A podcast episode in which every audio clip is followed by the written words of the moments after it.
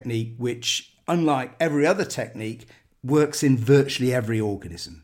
So, by using CRISPR, it became possible to use this system that was present in bacteria because bacteria have some of these elements, transfer them into mosquitoes or other organisms, and then start to use this gene drive to double every generation the copies of a particular gene. So, in principle, the answer to the question, could we get rid of mosquitoes? is yes, you could. That's the danger with this system, is that you have effectively created something that is a bit like a runaway chain reaction in a nuclear bomb. I don't think I'm exaggerating in saying that. That's what you can do. Because once it's released, this thing doubles every generation. If it were to get out, that's what would happen.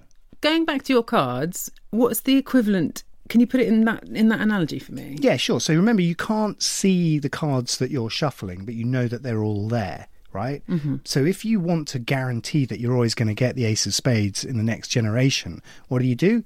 You mark the card, right? So when you're doing the shuffling, you can always see there's a marked card there. So you always pick that one. And that's what a gene drive does. It's basically a little bit of DNA, which sort of is guaranteed to be passed on to the next generation regardless of the shuffling that normally would happen. This must spread quite quickly then. How if you put that in, how quickly does every member of the population have it?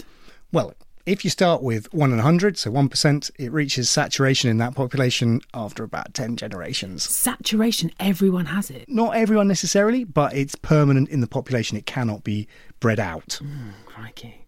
I mean, in my professional opinion, knowing what I know of exponential growth, I can certainly guarantee that it does happen quite quickly.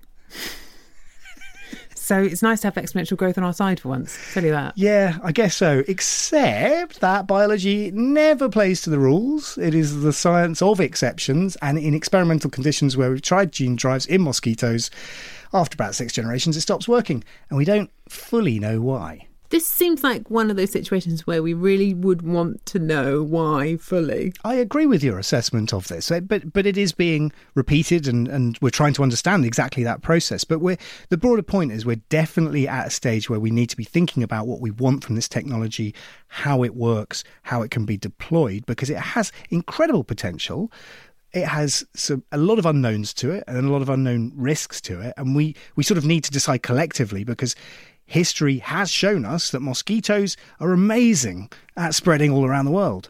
What we can see from the spread of Aedes aegypti and the Zika virus that it transmits is that this is a global issue. So, Aedes aegypti is, as the name indicates,